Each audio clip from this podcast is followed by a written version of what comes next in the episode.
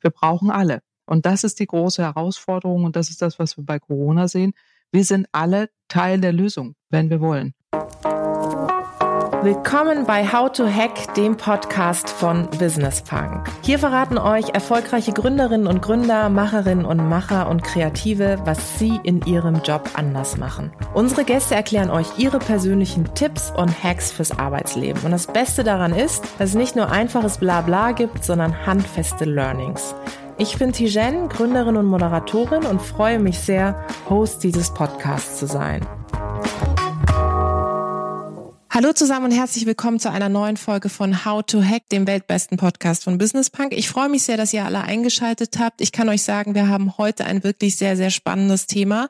Ehrlicherweise auch ein Thema, mit dem ich auch häufig hadere, weil ich das Gefühl habe, es ist auf der einen Seite sehr, sehr emotional und wird auch zum Teil sehr strange sozusagen diskutiert, wo man manchmal denkt, mh, mm, irgendwie haben es die Leute noch nicht so richtig verstanden. Aber eine Frau, die es verstanden hat und die sehr stark die Fahne hochhält, ist Claudia Kempfert. Sie ist Energieökonomin, sie ist Leiterin der Abteilung Energie, Umwelt, Verkehr am Deutschen Institut für Wirtschaftsforschung, Professorin für Energieökonomie und Nachhaltigkeit. Und ich freue mich sehr, dass du da bist, liebe Claudia. Wir sprechen über, heute über das Thema Klimaschutz. Herzlich willkommen.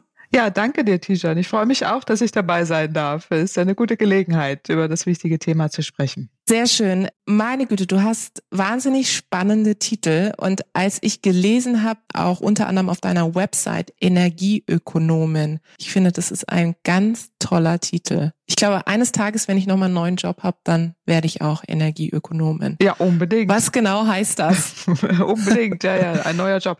Nein, nein, das heißt, wir oder ich beschäftige mich im Rahmen meiner Forschung, ich bin Wissenschaftlerin, mhm.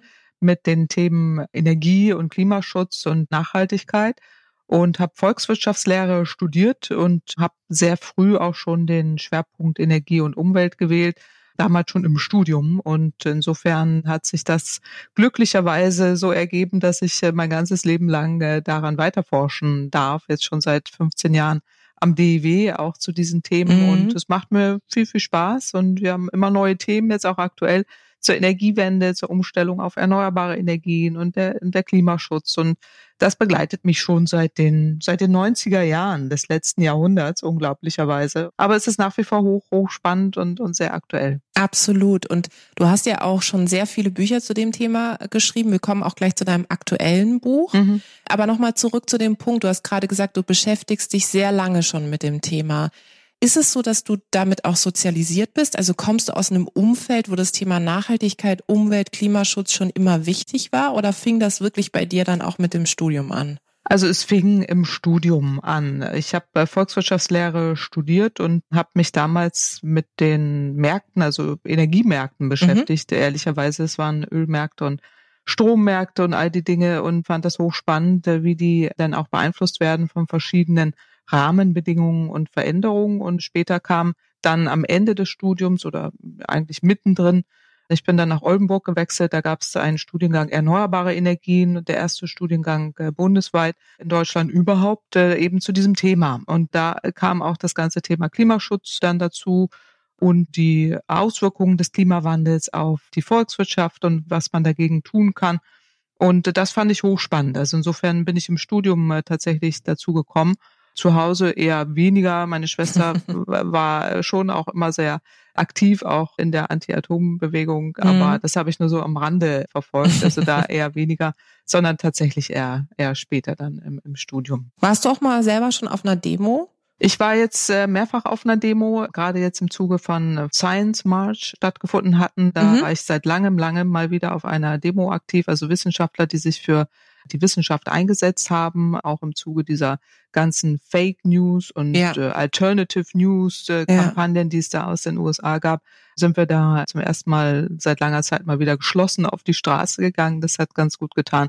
Und jetzt bei Fridays for Future war ich auf der Hamburger Demo und habe ah, ja. da zu Fridays mhm. for Future gesprochen. Da war mhm. Greta Thunberg da und wir haben gemeinsam da auf der Bühne gestanden mit Luisa Neubauer. Mhm. Das war auch eine interessante Erfahrung, weil dann ja kurz vor der Hamburg-Wahl auch sehr stark das Thema Klimaschutz für Hamburg eine, eine wichtige Rolle spielte. Ja, absolut. Du hast gerade zwei sehr wichtige und spannende Protagonistinnen der Bewegung auch genannt. ich finde, wenn man sich so die ganze Diskussion im Netz anschaut und auch mit seinem Umkreis, mit seinem Freundeskreis spricht, mit seinem Umfeld. Wenn man das Thema Klimaschutz aufmacht, ist es wirklich so, dass die Leute extrem emotional sind. Ich weiß nicht, wie du das empfindest und wie du das auch siehst aus einer, sage ich mal, Expertinnenbrille. Aber ich habe das Gefühl, es ist ein unglaublich emotionales Thema und es ist noch emotionaler geworden, als dass es vielleicht früher der Fall war. Siehst du das genauso und woran kann das liegen? Also liegt das an Greta? Liegt das daran, dass wir jetzt bewusster auch mit dem Thema umgehen? Woher kommt das? Ja, ich denke, deine Beobachtung stimmt schon. Das ist in der Tat entstanden mit der Emotionalität äh, durch die Fridays for Future. Das würde ich schon sagen. Es liegt an Greta, es liegt an der ganzen Bewegung. Plötzlich hatte das Thema ein Gesicht in Anführungsstrichen oder auch Ängste oder Sorgen, die dort formuliert wurden. Und immer dann, wenn, wenn das Menschliche dazukommt, hören die Menschen auch zu. Also mhm. und äh, haben auf einmal einen Bezug dazu. Wir alle spüren auch, dass der Klimawandel mittlerweile stark voranschreitet mit den extrem heißen Sommern, den Dürren, äh, die es ja schon gibt, auch gerade um äh, Berlin oder in Berlin herum auch schon zu spüren. Und so langsam sieht man eben Waldbrände weltweit. Jeder merkt, das ist anders als früher. Und äh, wenn man mit Älteren spricht, auch den Großeltern oder die schon eben auch eine ganze Weile hier auf dem Planeten sind, sagen auch, also sowas gab es früher nicht. Mhm. Und deswegen weiß auch jeder, da hat sich stark was verändert und dadurch kommen die wissenschaftlichen Erkenntnisse, die mir ja schon über 30 Jahre bekannt sind und, und viele andere auch schon seit über 40 Jahren auch in die Öffentlichkeit tragen. Plötzlich wird das bekannter auch in der breiten Öffentlichkeit und die Wissenschaft wird zum ersten Mal auch so angehört, wie ich finde, dass es auch richtig ist, ja. dass man auch mal zuhört und versteht, was sagen uns die Szenarien, was, was haben wir da auch gelernt und welche Rückschlüsse ziehen wir da draus. Und das ist gut, dass es in die Öffentlichkeit gekommen ist und dass auch eine gewisse Emotionalität damit verbunden wird, weil, weil jeder auch sich im Klaren werden muss, was, was das bedeutet, was man auch dagegen tun kann auf der einen Seite, aber das ist es eben nicht nur, sondern wir brauchen tatsächlich einen Fundamentalombau der Wirtschaft. Und das ist nicht ganz ohne und da muss man tatsächlich die Politik auch hier und die weltweiten Entscheidungsträger in die Pflicht nehmen, deutlich mehr zu tun, als sie das in der Vergangenheit getan haben.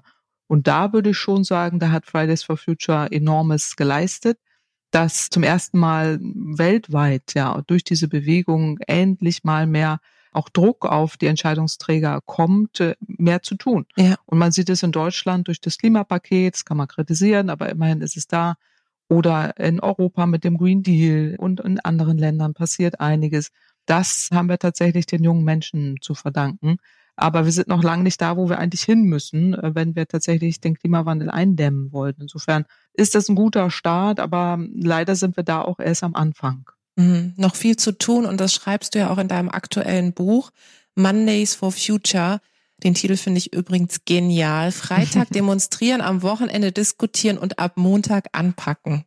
Genau. Das schwingt, finde ich, so ein bisschen mit das, was du auch gerade skizziert hast. Also das Thema, dass, dass wir sehr viel demonstrieren, dass Leute mal wieder auf die Straßen gehen vor allem auch sehr viele junge Menschen, ja. Also ich habe sehr viele Freundinnen, die und auch Freunde, die Familien haben und die sagen, oh mein Gott, ich erkenne mein eigenes Kind nicht mehr. Das geht irgendwie demonstrieren, das ist jetzt on vogue, das gehört dazu, weil es wirklich was verändern will. Oder es sagt zu mir, hey, pass auf, mal nicht den Flieger nehmen, sondern versuch eine andere Form der Mobilität zu nutzen. Also da findet schon ein Umdenken statt. Aber das, was in diesem Titel drin ist, zu sagen, am Wochenende diskutieren, ab Montag anpacken, ist ja genau der Punkt. Mhm. Wenn du ab Montag jetzt anpacken könntest, also wenn du jetzt wirklich Entscheidungen treffen könntest, die sich gleich verändern sollten? Was wären die, die drei Dinge, die du anpacken würdest? Ja, in dem Buch habe ich tatsächlich eine ganze Menge an Aufgaben mal aufgelistet mhm. für den Anfang, schon über 50. Das heißt nicht, dass jeder 50 Aufgaben tun muss und jeder kann sich auch etwas heraussuchen,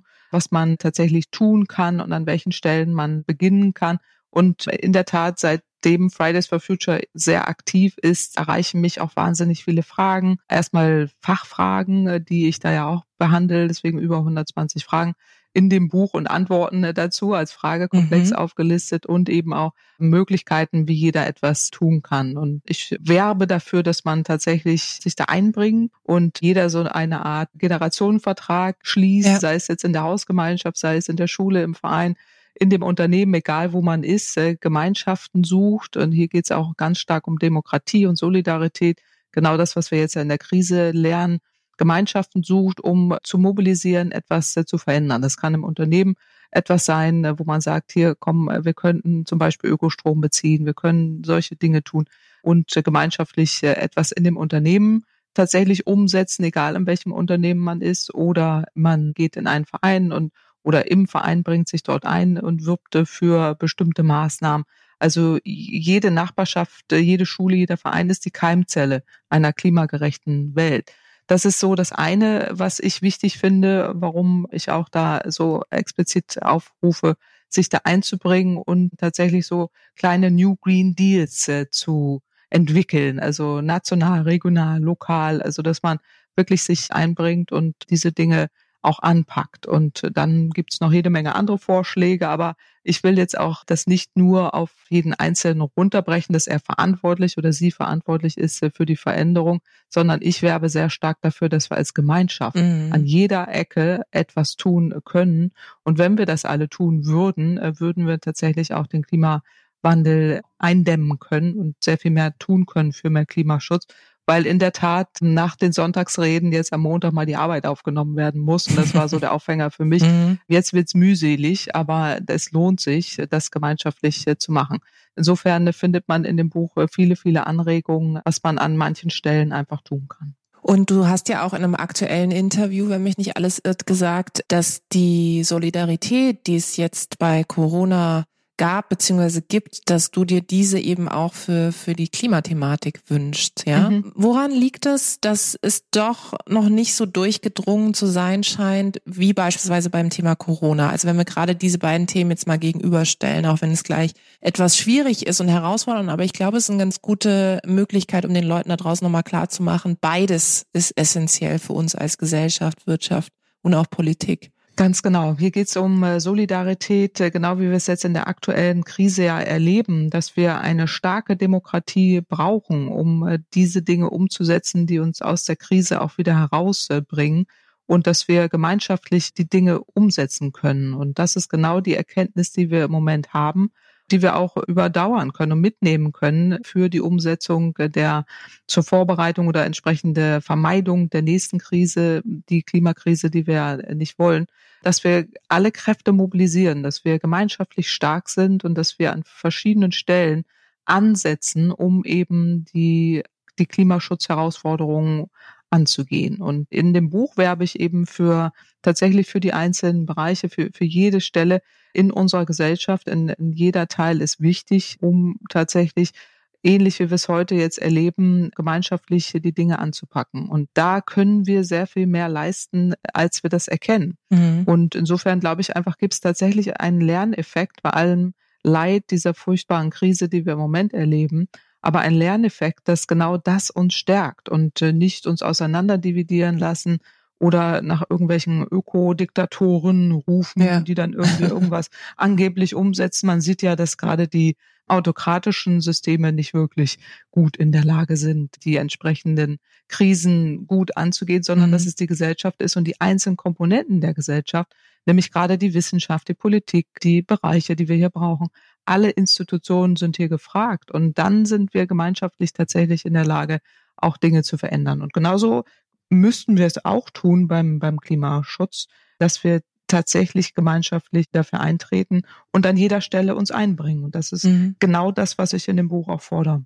Wenn man auf deinen Twitter-Kanal geht, dann sieht man A, dass du recht aktiv bist, was ich ehrlicherweise großartig finde, weil du hast es vorhin ganz kurz angesprochen, dass es ja auch darum geht, dass eben auch Wissenschaftler und Wissenschaftlerinnen visibler werden und sichtbarer werden. Das sieht man aktuell, finde ich, in der Corona-Krise sehr, sehr stark, mhm. dass auf einmal Menschen sehr visibel nach außen treten, die man A vorher nicht auf dem Zettel hat und B, wo man auch dachte, na ja, ob ich das verstehe, was die sagen, ja. Aber man versteht's, weil wir ja auch darauf angewiesen sind irgendwo, dass es Leute gibt, die einen die Komplexität auch ein Stück weit erklären. Und genauso ist es, finde ich, im Klimaschutz ja auch. Also am Anfang habe ich das so empfunden, dass die Debatte sehr stark von eben Bewegungen bestimmt worden ist und da konnte man sagen, okay, ich fühle mich davon ja angesprochen oder tatsächlich auch nicht. Ja, es ist mir vielleicht mhm. auch ein Ticken too much.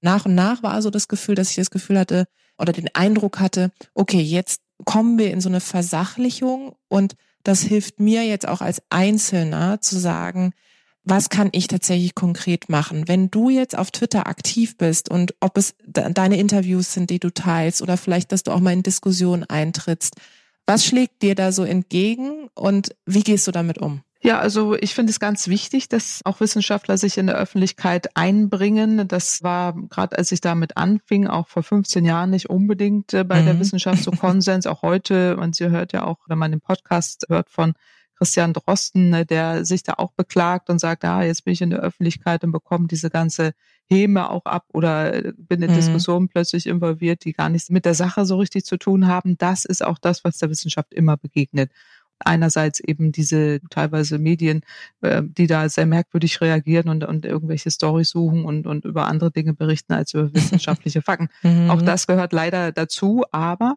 was trotzdem hier, finde ich auch, ist bei Corona wirklich wunderbar erkennbar ist, ist, dass die Menschen nicht so dumm sind, wie manche Medien denken, dass sie sind.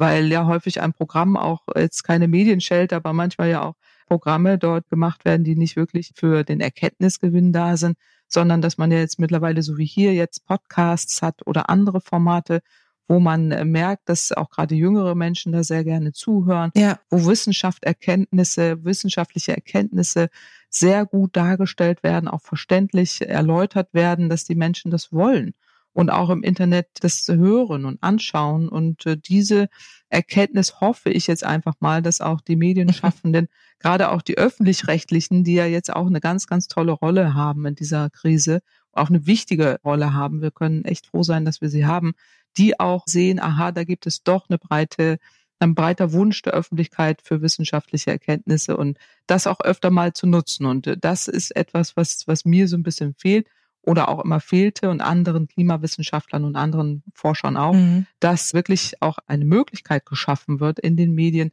auch mal länger Dinge auseinanderzunehmen, auch mal länger Dinge zu diskutieren, wissenschaftliche Erkenntnisse zu erläutern und äh, da tiefer einzusteigen. Und äh, mhm. das ist bisher kaum möglich.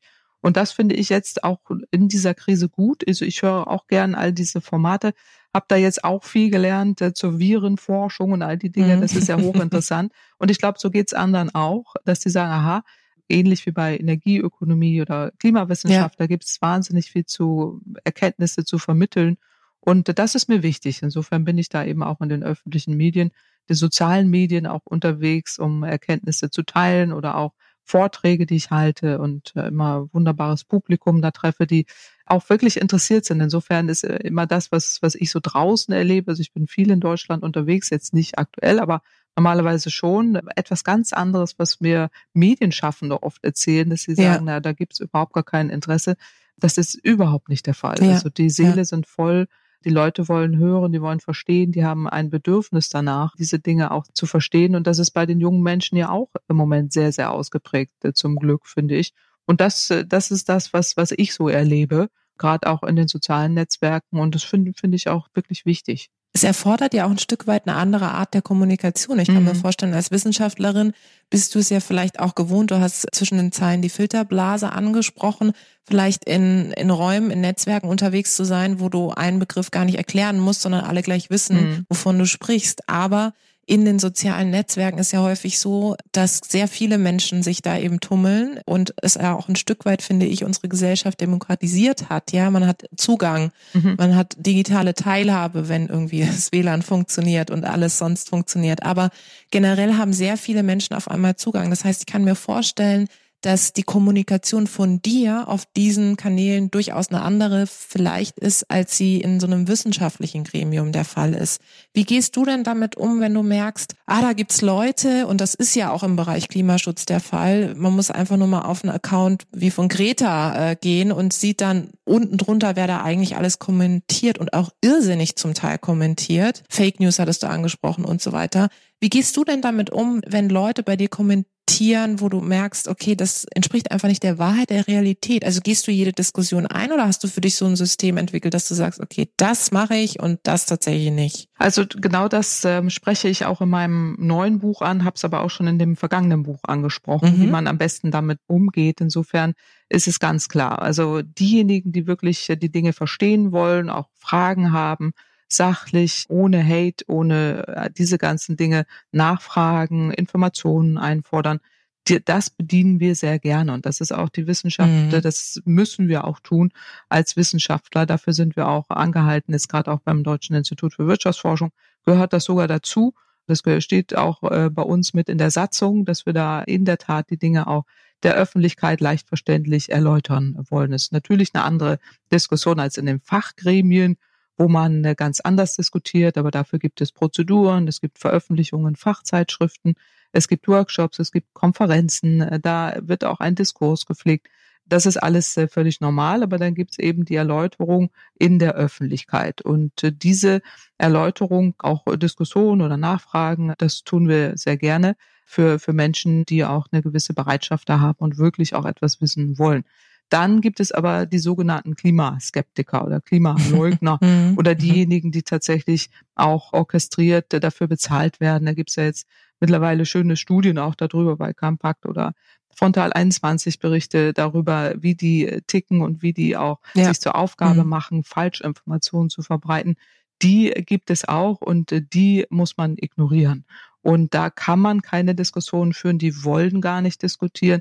Sie wollen nur ihre Erkenntnisse herausbrüllen und teilweise eben auch mit sehr starken Hate Speech, also wirklich mit, mit Aggressionen, die ähm, nicht in Ordnung sind.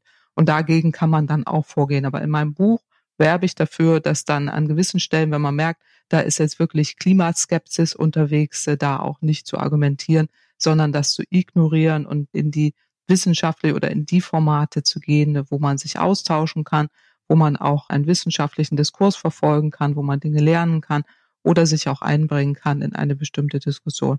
Und davon gibt es jede Menge und die dieser kleine Prozentsatz, der da wahnsinnig laut ist, das kennen wir auch gerade in den sozialen Netzwerken, da sind die eben sehr erfolgreich. Das ist etwas, was man ignorieren äh, sollte. Mhm. Und da muss man auch konsequent unterscheiden einfach. Und trotzdem ist es eben aber auch so wichtig, dass alle die, die eben wirklich sich mit dem Thema auskennen und auch wissenschaftliche Erhebungen treiben und eben auch Experte, Expertinnen in dem Thema sind, eben tatsächlich visibel auf diesen Kanälen sind. Ja, meine mhm. Sorge ist häufig, dass wenn, wenn, ob das jetzt Politiker sind, Politikerinnen, die dann sagen, ich habe irgendwann keine Lust mehr auf die sozialen Medien, ich kann das ein Stück weit verstehen, ich war auch mal in der Politik, es war nicht so einfach, ja, aber die Diskussion gab es auch am Wahlstand, ehrlicherweise. Also es hat sich jetzt übertragen aufs Digitale, hat sich multipliziert.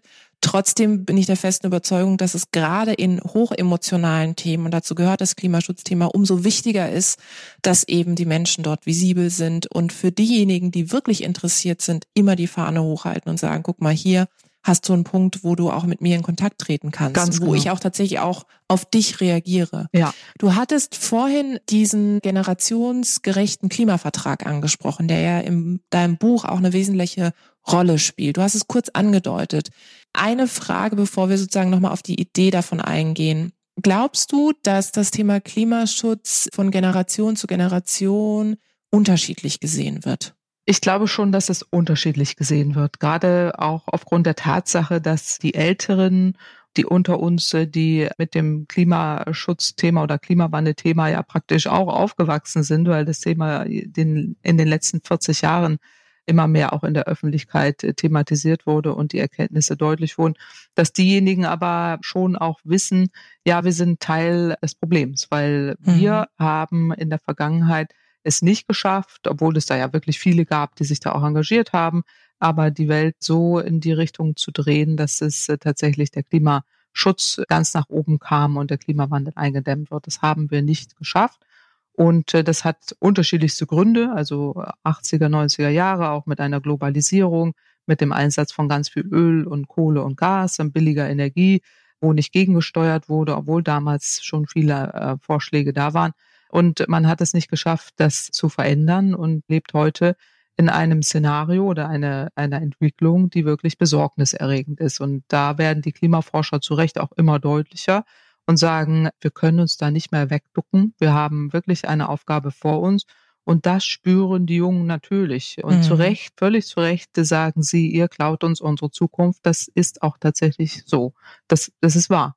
Und insofern haben, hat man da wirklich einen Punkt. Und ich finde es absolut richtig, dass sie einfordern, bitte ändert das. Und gerade ihr, die auch mitverantwortlich seid, habt jetzt die verdammte Pflicht, da auch mehr zu tun. Und das, das ist ja auch völlig richtig. Und deswegen spreche ich von einem Generationenvertrag. Also, dass man sich an einen Tisch setzt und auch wirklich überlegt, was kann denn jeder Einzelne tun? Ja. Die Jüngeren genauso wie die Älteren. Und es ist aber nicht nur an, an, der einzelne, an einer einzelnen Person festzumachen, sondern wir brauchen alle. Und das ist die große Herausforderung und das ist das, was wir bei Corona sehen. Wir sind alle Teil der Lösung, wenn wir wollen. Und äh, genau darum ja. geht's. Wir können Teil der Lösung sein, wenn wir es wirklich wollen und auch umsetzen wollen sich auch mit den Jüngeren an einen Tisch zu setzen. Nicht alle Forderungen sind umsetzbar, aber man kann sich in der Mitte einigen und geht dann gemeinschaftlich einen Weg. Und ich nenne das eben die New Green Deals, also jede kleine Handlung, alles das, was wir gemeinschaftlich verabreden, ist richtig und wichtig. Und da gibt's ja mittlerweile auch tolle Initiativen, die das versuchen umzusetzen und auch gemeinschaftlich diese Tische virtuell zu bauen und zu sagen, komm, äh, lass uns hier Lösungen erarbeiten. Und dieser Hackathon mhm. den es ja auch äh, schon gab äh, zur Lösung der Corona-Krise. Ja. Das sollte man jetzt auch für die Klimakrise machen, dass man da auch tatsächlich gemeinschaftliche Lösungen erarbeitet, weil das ist tatsächlich möglich. Du hast gerade angesprochen, die Eigenverantwortung und mhm. die vermisse ich tatsächlich auch an der einen oder anderen Stelle, weil ich finde, es beginnt ja schon erstmal bei einem selbst zu überlegen, was kann ich tatsächlich direkt umsetzen, bevor ich überlege, was der Staat für mich umsetzen muss, zumal ich da ja auch nicht gleich irgendwie einen Einfluss habe, sondern erst darüber, indem ich mich engagiere oder indem ich eine Partei wähle oder in der Politik eben aktiv bin. Wenn wir jetzt nochmal diese individuelle Ebene uns anschauen, weil ich mir vorstellen kann, dass ganz viele Menschen jetzt zuhören und sagen, ich sehe es genauso, hoffentlich. Ich will was tun. Und wie kann ich morgen konkret vielleicht drei Dinge verändern? Was würdest du da raten? Also, ich würde erstmal raten, wirklich zu schauen, wo man sich aktiv einbringen kann. Und egal in welchem Umfeld man ist, ob zu Hause, Verein oder Schule oder wo auch immer, wirklich Dinge zu erarbeiten, gemeinschaftliche Lösungsvorschläge zu erarbeiten. Das ist mal so Schritt eins, sich auch wirklich mhm. was zu überlegen.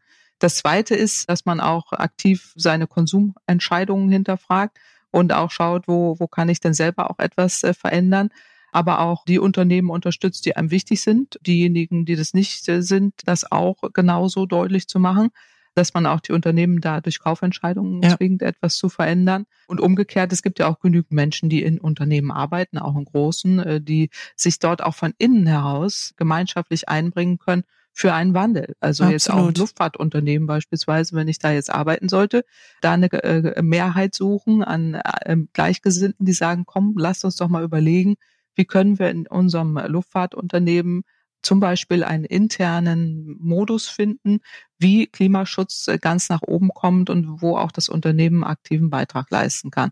Auch eine Möglichkeit. Und mhm. dann gibt es die Möglichkeit, dass man auch ganz gezielt, wenn man jetzt, du hast ja eben schon angesprochen, du warst auch mal in der Politik, auch politisch aktiv werden kann. Das kann man entweder über eine Partei oder eine Unterstützung oder sich auch in bestimmten Netzwerken einbringen wo Dinge dieser Art dann, dann umgesetzt werden. Also die Möglichkeiten sind praktisch unendlich, aber jeder kann schon mal drei Dinge, das, damit werbe ich auch. Ich sage jetzt fünf, über 50 Vorschläge mache ich im Buch, aber es gibt mit Sicherheit 150, aber mal irgendwo anzufangen und wirklich zu überlegen, Moment einmal, ich selber äh, will da auch was machen und das kann ich ja. eben nicht alleine sich da auch einzubringen an jeder Stelle, wo man die Möglichkeiten sieht und auch was machen kann, weil in der Tat, wir können es nicht nur alleine in dem Sinne lösen, ich jetzt alleine gegen den Rest der Welt, sondern wir brauchen alle dabei, sei es jetzt die, die Unternehmen, sei es die Gesellschaft, sei es der Konsument oder eben auch die Politik, wo diese Handlungen jetzt wirklich notwendig sind. Zumal es ja auch so ist, deswegen haben wir jetzt auch häufiger den Vergleich auch zu Corona gezogen, dass man jetzt in Zeiten von dieser Krise auch merkt, dass diese durchaus, ich sag mal, positive Folgen auf das Thema hat Reisen beispielsweise, ja, also das natürlich in dem Moment, ich bin auch viel im Unternehmenskontext unterwegs, natürlich überlegst du dir nach dieser Krise oder währenddessen ja schon, aha, die Dinge funktionieren ja auch digital. Also mhm. muss ich wirklich wegen eines Termins jetzt extra irgendwo ans Ende der Welt reisen oder macht es auch Sinn, dass wir uns digital vernetzen? In, insofern sehe ich das gerade so ein bisschen als wie so eine Art Assessment Center für die Zeit hoffentlich danach und all diejenigen zu überzeugen, gerade aus, aus der Wirtschaftswelt zu sagen, da könnt ihr wirklich auch einen Beitrag leisten, dass ihr eben euer Mobilitätsverhalten auch verändert und überlegt, muss das jetzt sein, dass ich wegen einer einzigen Geschichte dorthin reise oder kann ich das nicht eben auch mit den digitalen Mitteln erledigen an der Stelle? Ganz genau. Also ich finde, da sprichst du was ganz, ganz Wichtiges an, auch die Lerneffekte, die wir im Moment haben. Digitalisierung ist tatsächlich ein Schlüssel, auch für die Energiewende, auch für die, für den Klimaschutz. Also wenn es jetzt auch darum geht, die erneuerbaren Energien auszubauen, auch da ja. brauchen wir intelligente mhm. Netze, da kommen auch Blockchain-Technologien zum Einsatz. All diese Dinge spielen da auch eine große Rolle. Und deswegen ist es wichtig, dass man daraus auch äh, sieht, es gibt enorme Chancen darin, auch mit der Digitalisierung oder eben auch Videokonferenzen, die wir jetzt auch persönlich schon, schon lange oft nutzen, um eben auch so eine lange Reise und die ganzen Emissionen, äh, die damit verbunden sind, äh, zu vermeiden, wenn man sie nicht kompensieren kann. Und das ist auch ein wichtiger Lerneffekt muss man jetzt wirklich zum Meeting nach Köln mit dem Flieger schnell jetten ja. mhm. oder kann ich nicht entweder es mit der Videokonferenz machen oder, oder wenn man sich tatsächlich sehen will, brauchen wir dringend einen Ausbau der Schieneninfrastruktur ja. und zwar mhm. massiv. Ich bin auch sehr dafür, dass man jetzt, wenn es auch darum geht, der Luftfahrtbranche zu helfen, auch in Deutschland, dass man Kurzstreckenflüge abschafft und stattdessen den Schienenverkehr massiv ausbaut, dass auch wirklich der, der Zug die äh, Alternative ist. Ein Beispiel ist Berlin-München. Mhm. Seitdem es dort die Schnellfahrstrecke gibt, funktioniert der super. Der, ist, ja. funktioniert super. Der Zug ist jede Menge, jedes Mal äh, entsprechend brechend voll und mhm. der Flieger wird überhaupt nicht mehr genutzt. Das ist bei mir genauso.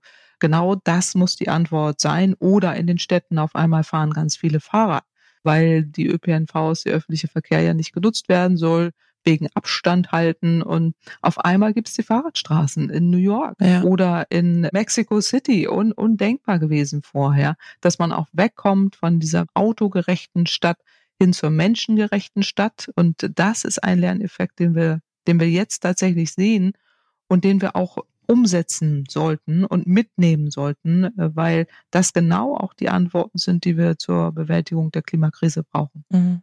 Dein Wort in aller Ohr. Ja, äh, ich hoffe. Ich hoffe, ihr draußen konntet äh, einige Tipps mitnehmen. Ich habe schon wieder ganz viele Sachen für mich ehrlicherweise mitnehmen können. Mondays for Future, Freitag demonstrieren, am Wochenende diskutieren, ab Montag anpacken. Liebe Claudia, es hat mir sehr viel Spaß gemacht. Vielen Dank. Ich danke dir, Tijan. Mir hat es auch einen riesen Spaß gemacht. Und ich hoffe, ein bisschen Anregungen zu geben für alle da draußen, dass wir ganz viel tun können und, und alle sind da herzlich willkommen, sich zu engagieren. Mit Sicherheit. Danke. Danke dir. Vielen Dank da draußen fürs Zuhören. Ich hoffe, es hat euch gefallen. Lasst uns gerne Feedback da, Verbesserungsvorschläge, was wir besser machen können sollen, was wir vielleicht genauso behalten sollen. Abonniert uns fleißig auf iTunes oder Spotify. Ich freue mich aufs nächste Mal.